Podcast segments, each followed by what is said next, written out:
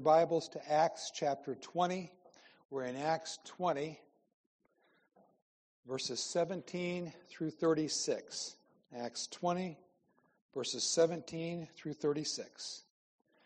And God's word says this Now from Miletus, Paul sent to Ephesus and called the elders of the church to come to him.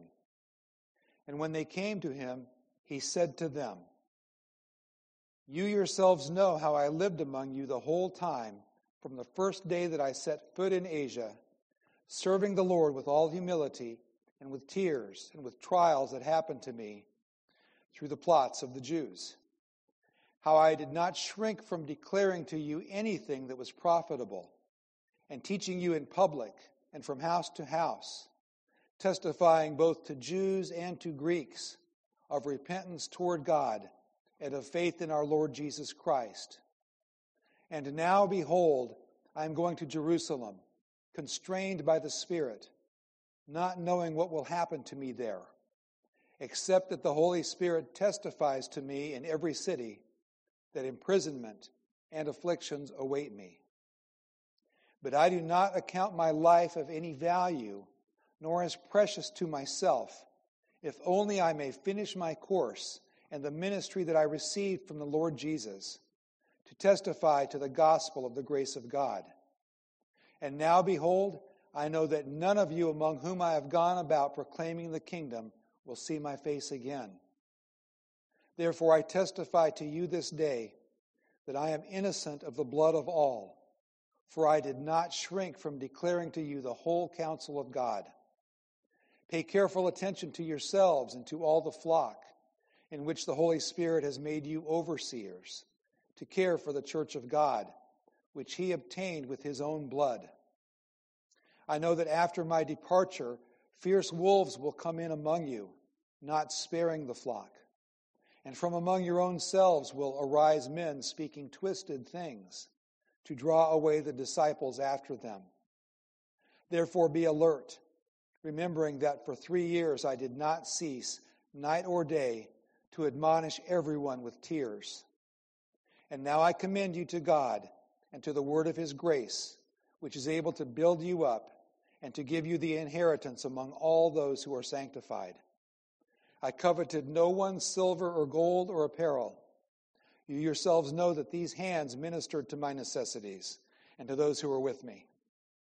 In all these things I have shown you that by working hard in this way, we must help the weak and remember the words of the Lord Jesus, how he himself said, It is more blessed to give than to receive. And when he'd said these things, he knelt down and prayed with them all. And there was much weeping on the part of all. They embraced Paul and kissed him, being sorrowful most of all because of the word he had spoken, that they would not see his face again. And they accompanied him to the ship. Please be seated. Let's pray one more time and ask the Lord to help us as we encounter his text. Lord, we thank you for the privilege of being here today. Thank you for your word. We do thank you for the power of your love that we just sang about, that uh, is, has entered us, is, is, is in us through the Holy Spirit. We pray that by that Holy Spirit that we would have the power we need even to interact with your text and to see what's there for us. Meet our needs, we pray. Convict us, humble us, encourage us. That combination of things we need from you as we read your word and think through it today together.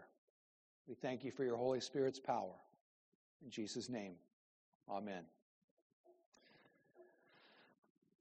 So there was a time where it seemed like you know the old business books were merging with the Christian world, and and uh, you could hardly tell the difference between the two. There were a lot of of uh, secular business books called uh, oh like Jesus CEO things like that, and there were there were ways to try to merge the two, and and I got caught up a little bit into some of that. I have to say. Uh, it was more prevalent, I think, a couple of decades ago There was a book that really impacted me and still does from that era, and I even took the title of the sermon from that book, and, and that's one I do recommend called Good to Great. Um, but there was a time then when I read a, a book called Escape from Church Inc., and that was incredibly helpful. Oh, that was so good. Escape from Church Inc. Uh, kind of set a few people back on the right track had an associate pastor who was on staff down there at the church I was at at the same time, and he recommended this book uh, about shepherding, and it was called They Smell Like Sheep. And he was saying, How can you tell when a person's a shepherd? A person's a shepherd if he's smelling like the sheep. If a guy says, I'm a shepherd, but he smells like cologne, he's probably not been a shepherd out there with the sheep.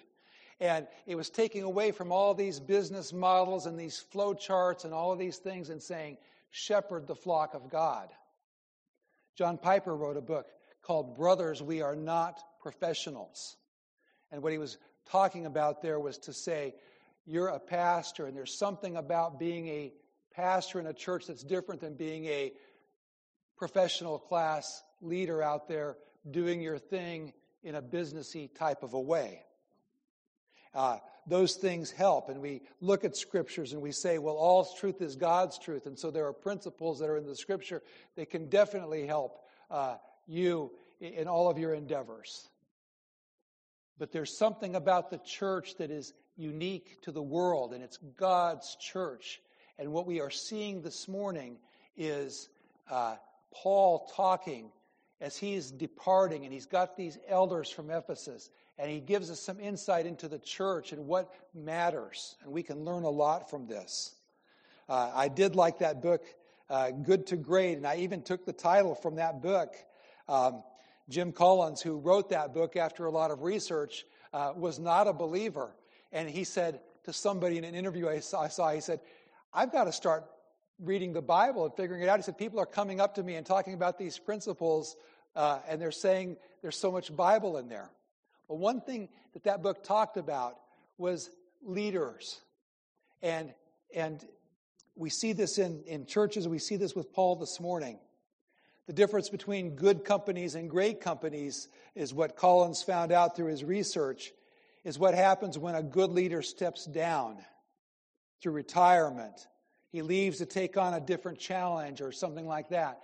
And there are people that say, See, when I left, that company went downhill. That means I was a good leader because it needed me. Uh, sad to say, there are times where you think of pastors, and, and, and, and some have said, Well, when I left, um, boy, the life just kind of went out of that place. I must have been a really good leader. And we're all going, No, you were a really bad leader because there's a succession plan that has to be there.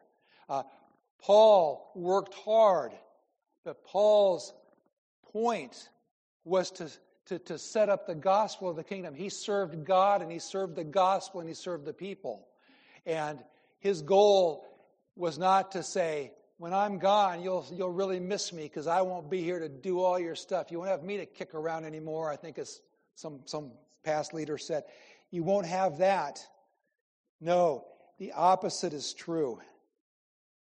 And a good leader is part of an organization that flourishes even greater after he or she is gone. Examples of poor leadership in preparing for long term success. FDR not even meeting with Harry Truman, busy running around with uh, Lucy Rutherfurd and not getting Mr. Truman ready. And when that death came down there in Warm Springs, Georgia, and Truman came in not even having met as president to vice president and having monumental decisions on his shoulders. Examples of professional sports, people that exist to carry on a legacy. A player is a great football player, but in his waning years, is he pouring into others? I want us to think about this morning and apply these things very directly to our church and to our denomination and who we are as Christians. Uh, we, we do believe that uh, Christianity is a personal relationship with God. You don't get saved, you don't become part of, a, uh, of God's kingdom just because you're a member of a church. But on the other hand, we know the Bible is true. God saves people to place them into churches, and there is a, a working, the, the church is his bride. And so we hold both of those to be 100% true. It's not either or. And I want us to think this morning, even as we read this passage, about ourselves and what legacy we pass on for God, not legacy and monument to ourselves, but we see Paul leaving. He knows he's going to die. He calls these elders from Ephesus and he gives them in that spirit here's what needs to happen to go on. Listen to this. An old man going a lone highway came at the evening, cold and gray, to a chasm vast and deep and wide, through which was flowing a sullen tide. The old man crossed in the twilight dim. The sullen stream had no fear for him, but he turned when safe on the other side and built a bridge to span the tide. Old man, said a fellow pilgrim near, you're wasting your strength with building here.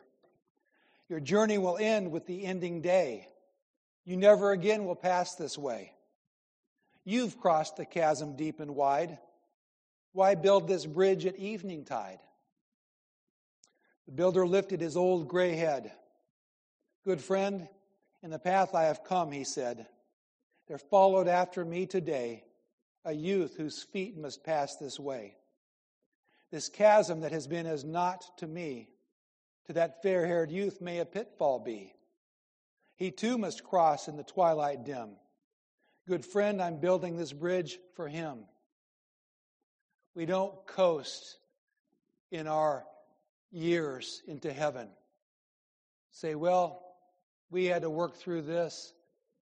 Now it's up to them to fight through what we fought through. The Christian life is a series of handing down the Bible talks about generations and generations and generations. And this level five leader that Collins talked about, that could have lifted from the pages of Scripture, is one who cares more about those they are leaving behind than they do about themselves and their so called reputation. And Paul called the elders to him. He was on a boat, he was done. That missionary journey was over. He was going to Jerusalem. He was going to be uh, persecuted. He said, I'll never see your face again. Get out there. And it took about three, some, some commentators say three days, some say four days, just trying to figure out how they would have traveled and the routes they would have taken to gather the leaders of the churches. Uh, it calls them elders in one place, it calls them leaders in another. We're not sure um, uh, what had been established yet. We know later Paul would write instructions for elders, instructions for deacons, and church offices would take shape. But these are our elders, these are church leaders. And they gathered them and they came uh, to this presbytery meeting.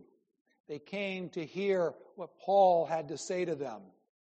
And you bet they came not to argue and debate, they came to listen and learn and to weep and to say farewell to the one who brought them the gift of eternal life, uh, Jesus Christ giving that to them and using Paul as the vehicle.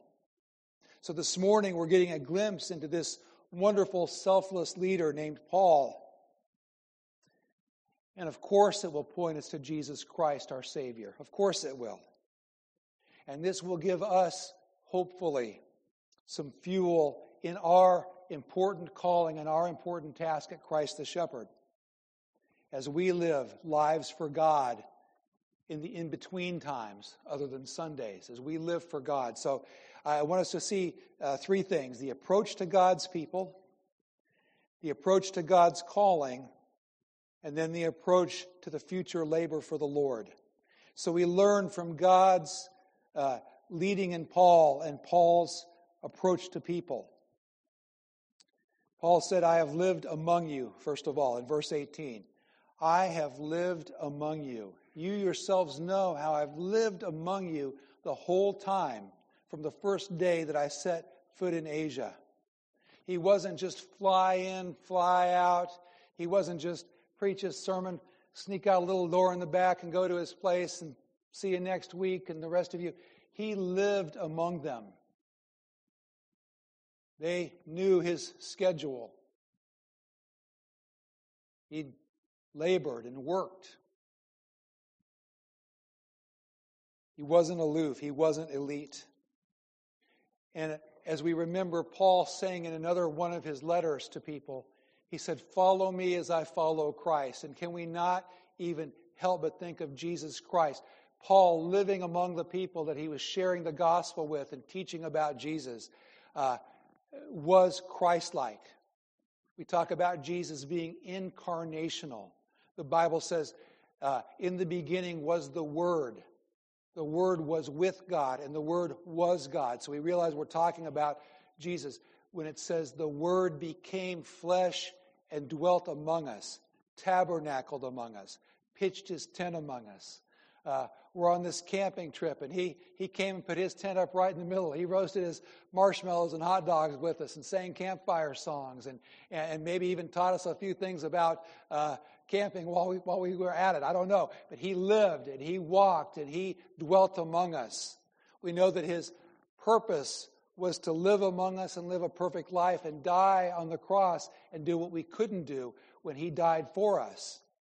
But he dwelt among us. And Paul said the approach to people is to live among the people. I've lived among you. You've known that. And then in 19, he says, I've served the Lord with all humility and with tears and with trials that happened to me through the plots of the Jews. He served with tears and trials. When the going gets tough, the tough get going. You've heard that before. He didn't go for the easier route or the ministry where he could coast. And there were tears and trials. And he was, uh, every little town on these journeys, it seemed like he ended up getting beat up and run out on a rail, left for dead, uh, riots happening, or having to, to leave and leave his friends there to get beat up as they escorted him out, and that's maybe as painful as, as the rest. But he was there not just for the good times. He was there for the good times, the hard times, the bad times. He lived among them, and there was no uh, candy coating and sugar coating what the life that he was there to do would lead to. And is this not what Jesus did as well? Jesus, who was tempted like we are, yet without sin. Jesus, who sweated, as it were, great drops of blood and said, Lord, let this cup pass from me. Nevertheless, not my will, but thine be done. Paul was following Jesus, and Paul said, Follow me as I follow Jesus. We see else, elsewhere, in, in addition, in his approach to God's people, the comprehensive teaching and the gospel proclamation. Verses 20 and 21. He said, You know how I did not shrink from declaring to you anything that was profitable, and teaching you in public and from house to house, testifying both to Jews and to Greeks of repentance toward God and of faith in our Lord Jesus Christ. There's a series of couplets in here uh, that, that, that span these things. Let's break it down and look at it for a minute. His comprehensive teaching and his gospel proclamation. First of all, he said, I didn't teach you, I didn't shrink from declaring to you anything that was profitable. I didn't hold back. Today, are we going to limit ourselves to the gospel and not to gospel application. Some people say, well, just teach the gospel and don't get involved in any of the social things of the world. Now, I'm not saying a church should say, uh, we're for this particular political party in this particular country at this time or that particular party, but there are social issues that encompass us that we must speak out on and not just keep it within the doors of the church. I grew up as a kid, and, and, and I'm so thankful my parents would read these stories of, uh, uh, oh, behind the Iron Curtain and the bamboo curtain, talking about what it was like for Christians who really had to struggle to meet for their faith. And under, under these uh, socialistic systems, that the cult of, of, of, of, of the power of the people and the government and everything lined up, and Christians sticking out like a sore thumb that needed to just be beat back down.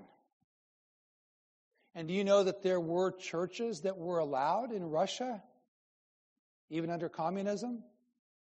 And they could say to the rest of the world, Yeah, there's a church. See, we're, we're, not, we're not like you say, you're lying to us. Look at there's churches. But those churches could only meet at certain hours. Evangelism was outlawed. There were spies in there finding out who was the churches. I talked to a, a girl in Ukraine, a young lady in Ukraine, and she told me about how she had been baptized as an infant because her grandma snuck her in to have her baptized and didn't even tell her parents because her parents would have gone to the prison camp had they known.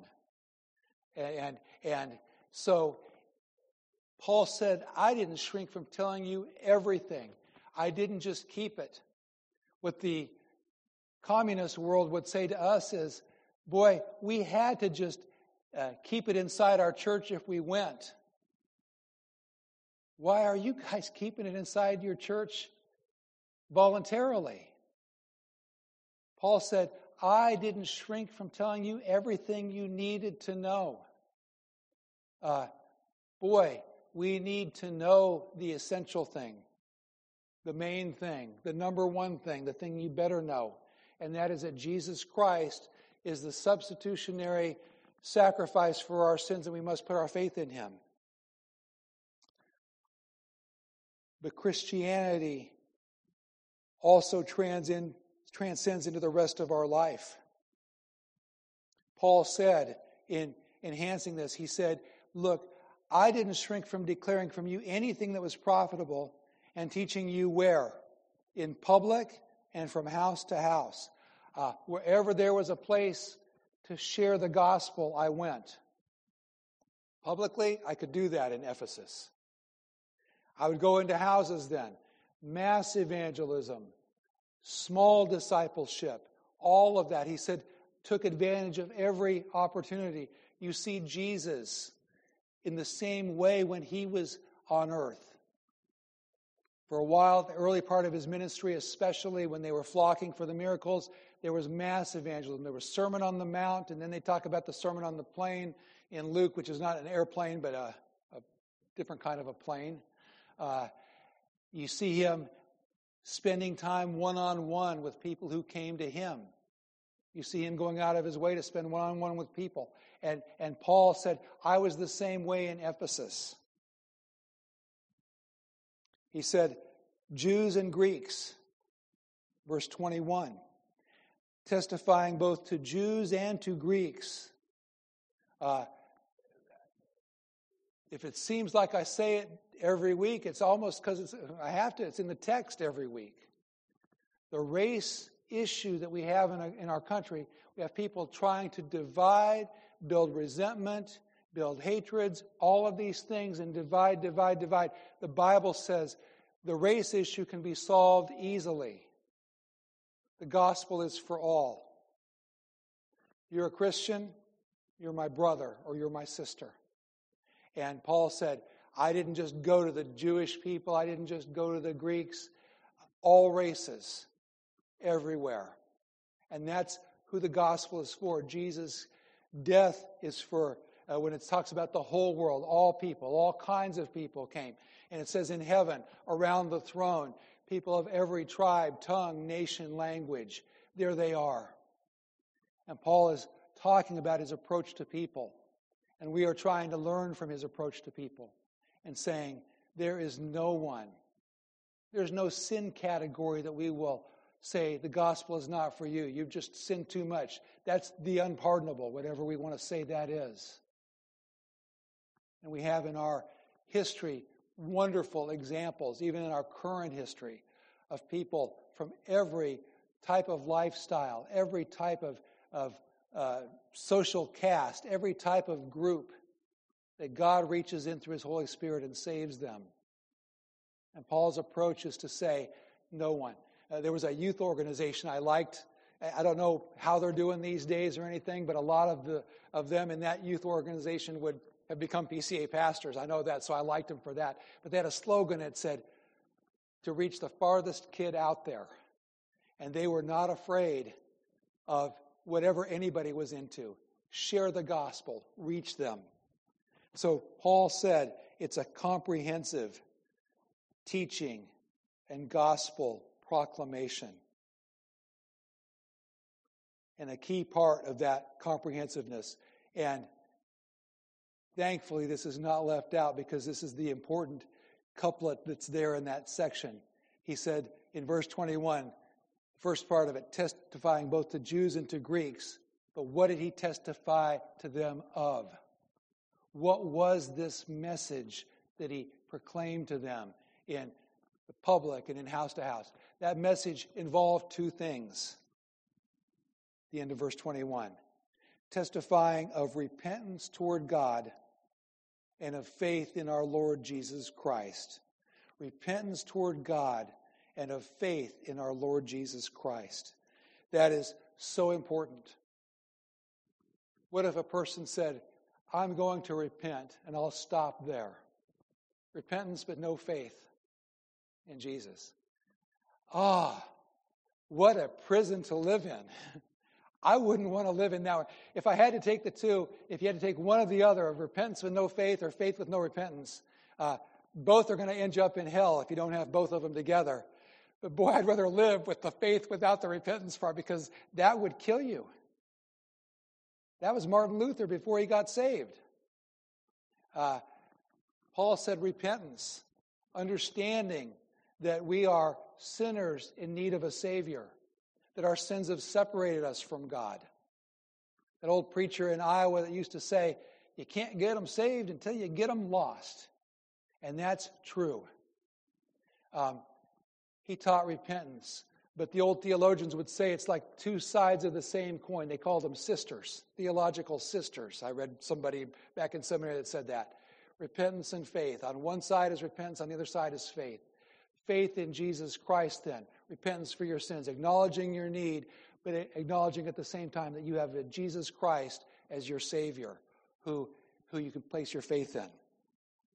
And Paul said, That's what I did.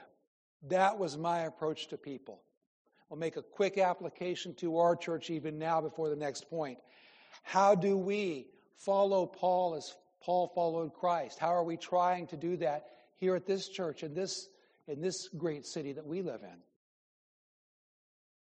How can we live among the people? Well, one thing that I'm pretty excited about, I checked, double checked it with Anna, but as soon as the um, as soon as the Chinese church came in, we got a call from Pastor Ye. Uh, I got an email from Pastor Ye, and I didn't follow it up. I tell you what, I'm finding out about the Chinese folks that run that church. They are good and efficient and wonderful, and they're going to make me a better person. so Pastor Ye sends me an email. I didn't respond back within a 24 hour period, so he called me. There's a Chinese school. And these folks, and he put me in touch, and I had the conversation with this woman. And, and for a couple hours uh, on a Saturday afternoon, they want their kids to learn Mandarin. The woman said, I really, my main goal in this is I want my kids to be able to speak to my parents back in China. And they don't want to have them lose their heritage while they're here. So there's Chinese dance, there's little cultural things, and, and we made sure it's not anything to do with, uh, with the Chinese Communist Party, it's the Chinese people, the beautiful, wonderful Chinese people. And it looks like, and we're proceeding toward them coming in here for a couple of reasons. Uh, one reason is um, some of them are Christians and they're brothers and sisters. We want, to, we want their lives to be better. Some of them aren't yet, but this puts them in closer proximity with Christians from the Chinese church, with us, because I'm going to be here and saying hello and greeting. And it's what an opportunity. We would want to go out and we would want to love everyone in our community. And, and boy, there's these wonderful Chinese people in our community, and they want to come to us. Great. And so the elders have made that decision to proceed and talk about that. That was one of the things we decided uh, last Tuesday night. And so the ball is rolling. It may happen, it may not happen. But we would like it to happen. We think it's biblical for it to happen. God's given us a means in ascending people. Praise God. Um, there's a new AA group that wants to meet, an all women's AA group in the evenings, a couple of nights. Well, praise God. We always say we are such doofuses, God had to give us the building. We weren't smart enough to go out and get a building as church planters, but God just gave us this beautiful building to worship in, and that's why we want to use it for kingdom work. And as much as we can use it for God's kingdom, we want to do that. And I think that may be what Paul would have wanted to do and how he would have approached things. We pray for open doors. We take advantage of open doors. We're not shrinking from declaring anything that is profitable. We don't just limit it, uh, trying to thread a needle and not be political because we don't want people to think that if you vote the quote unquote right way, whatever that way might be, and, and we don't want them to think that's going to give you a ticket to heaven uh, and not salvation by faith through Christ. But there are moral issues in our day that are profitable, and we don't want to shrink from that. We don't want to say, well, if we get really involved in saying that's not just a clump of cells, but that's really a person with fingerprints and brain activity and separate DNA and, and a different blood type in some cases, a different sex in some cases.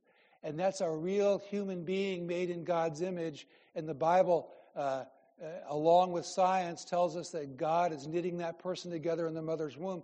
That is important information that's something that I don't believe Paul would have shrunk from telling.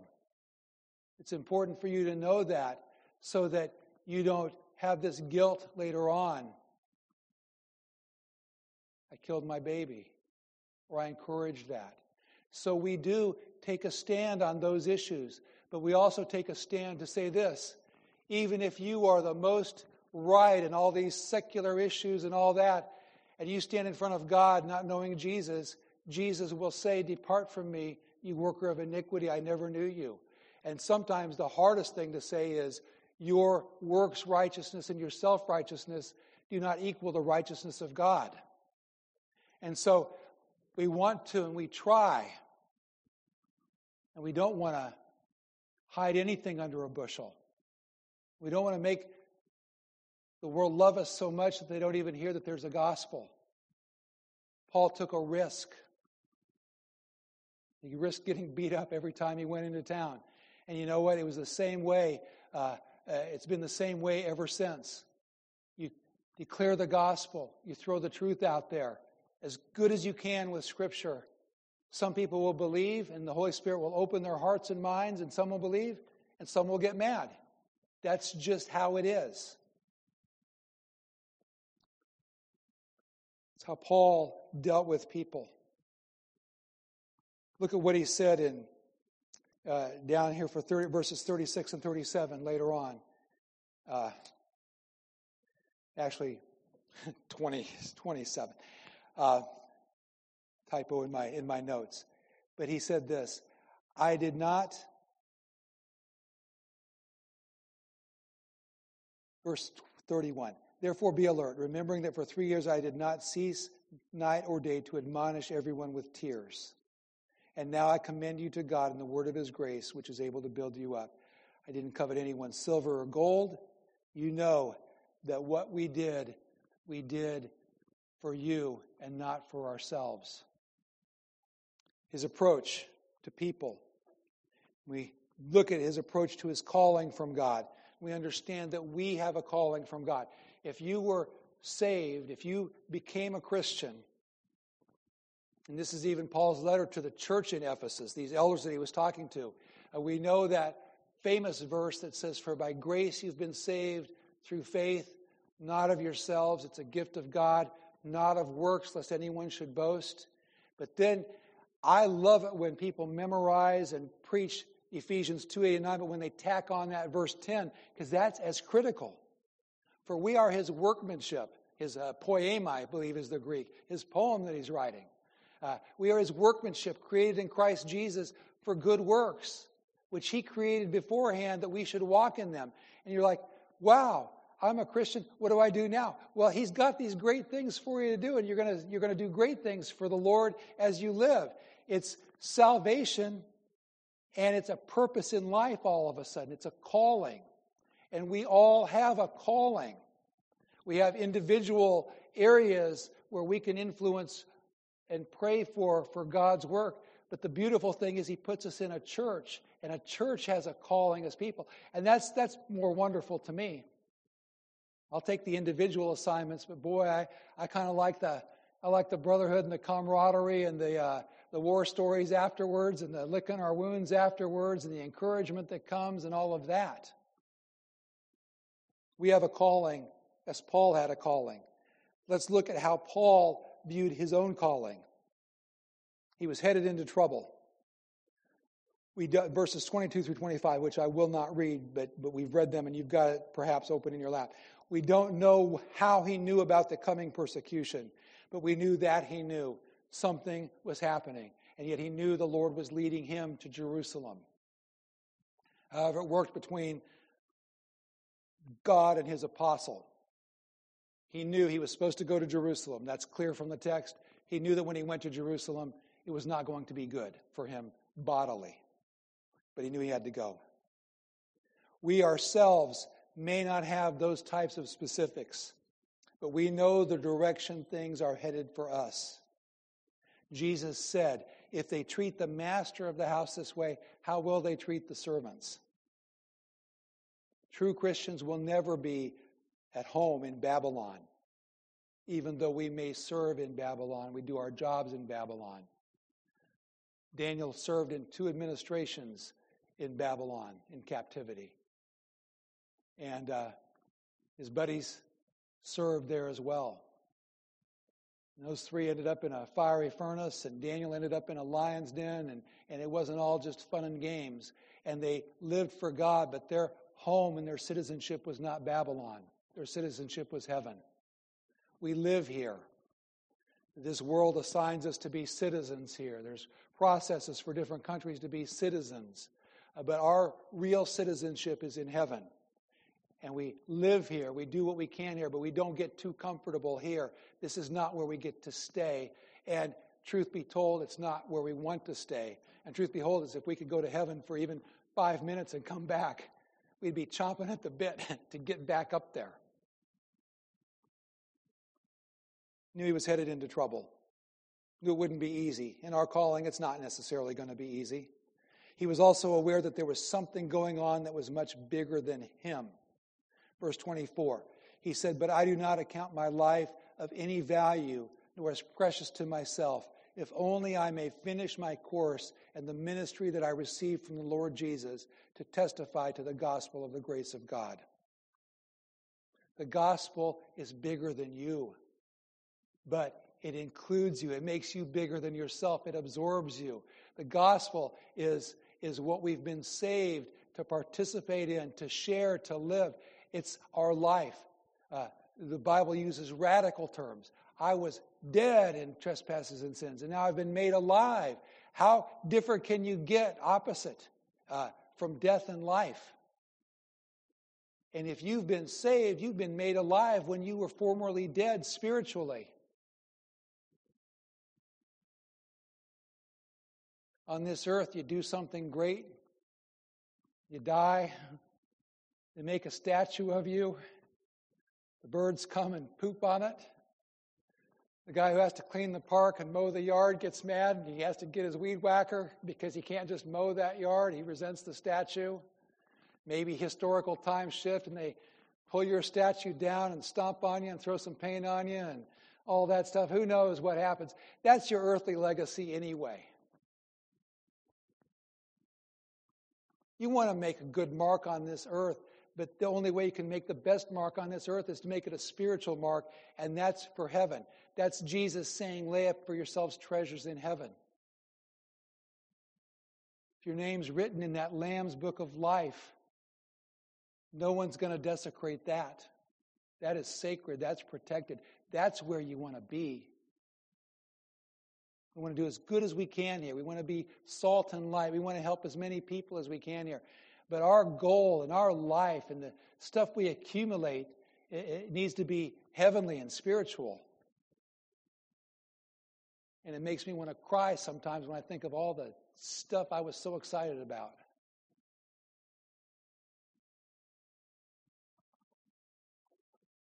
There's something bigger than your life, but that also makes your life bigger.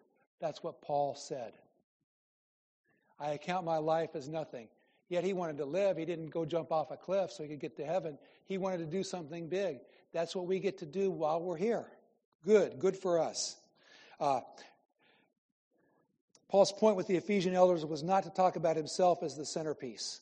The biological, the biographical points he was making here were made in the context of tears and of him being the chief of sinners saved by God's grace. And it was to prepare these leaders for what was to come. So, real quickly, this last point before we go to the table Paul's approach to the future labor for the Lord. He told these elders, first of all, watch out for yourselves, verse 28a. Pay careful attention to yourselves. Later, he would say to Timothy, guard your life and your doctrine closely. Then he said, watch out for the flock. You've got an obligation, you Ephesian elders, to look out for the flock. Guard them. God made them overseers, overseers of the flock. Uh, the, the trick that the, uh, the linguistic trick in here, the, the question that a couple of them had is he bought them, uh, which he obtained with his own blood. And there's a couple of, of options for translation, uh, but they both come back to the same thing. We're talking about Jesus' blood. He purchased you. Uh, the Bible says in other places, you are not your own, but you're bought with a price and you look out for the people that you are spiritually in charge of. You look out, you love them. They're not your people, God's.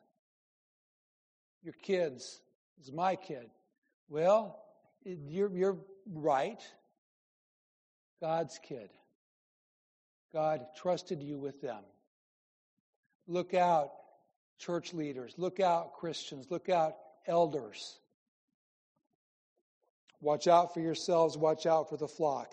He says, fierce wolves will come in, and some of these will be homegrown wolves.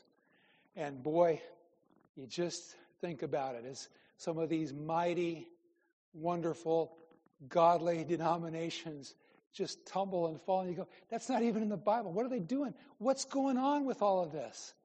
And you say, man, and who's coming up through the ranks? Who's coming up through our ranks? Are they bored with the gospel?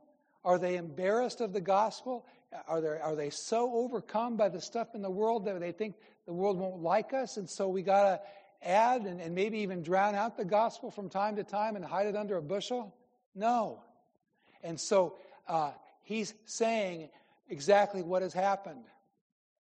The question about uh, guarding the church's purity and peace, we spent some time on that Tuesday night. What does that mean? Uh, the purity, the, the doctrinal the peace of the church, more easily understood. But what is the purity? What is the gospel? How do we keep from drifting into works righteousness?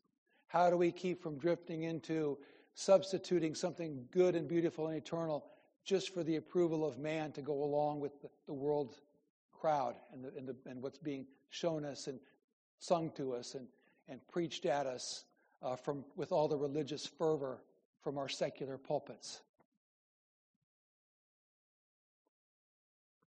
He says, Be alert. It's a warning to us. Application, conclusion, and then we, we go to this table. I wanted to emphasize verse 31. He said, I did it with tears. I didn't cease day or night to admonish everyone with tears. God, please temper our anger when we see things in the world that are anti you. God, God, don't let me lose uh, righteous indignation, but I can tell you, me personally, it's too fine of a line for me. I want to go around and justify myself and be righteously indignant all the time. I can't do that without sinning, and maybe you can't either. God, give me tears, give me weakness, give me sadness, give me an understanding of what's going on, but don't, don't let me uh, rise up and retaliate. There may be people that are happy when, when I'm dead or, or, or want to cancel us out and wipe us out and what we believe in. We don't want a fate like that with these people that are have their eyes blinded. Give us tears for the world. Give us the ability to turn the other cheek. Please, Lord, help us. And Paul preached with tears. Help me to say, Father, forgive them, for they know not what they do. Second thing, he talked about verses 33 and 34 without distraction or love of money. He didn't hand them a book like I got in, not in seminary, but way back in Bible college all these years ago, different denomination, long ago, far away. A guy came in and gave us a seminar on how to take bigger offerings. True story. uh, and even then, a couple of us shook our heads and said, That's not what the church is supposed to be about. How to, take give bigger offerings. He said, don't, don't, don't let them, when the offering plate's passed, don't let them hand like other sheets of paper in if they're coming to something because everybody feels an obligation to give something. If they do that, they'll put that in. They won't put money in. Think about that. That's not what Paul did. Paul says, I'm not about the money. I'm not about getting rich off you guys. I'm not about taking and, and, and, and, growing an organization with money. He said, I did it with my own hands. He probably even held his hands up there in verse 33 when he got there. Verse 32, then he said, I built Christians up with the word. The word of his grace is able to build you up and give you the inheritance among all those who are sanctified. Focus on that. Finally, he gives the words of Jesus. And what's interesting, he says, remembering the words of the Lord Jesus, how he himself said it is more blessed to give than to receive. That's nowhere recorded in the Gospels. How do we know Jesus said it then? Because it's recorded in Acts that Jesus said it, and we believe that. Think about Jesus saying, It's more blessed to give than to receive. Jesus modeled this. He gave payment rather than extracted payment. He gave, gave, gave. We have Jesus who gives us the desire then to do this because of the Holy Spirit who enabling us to do this.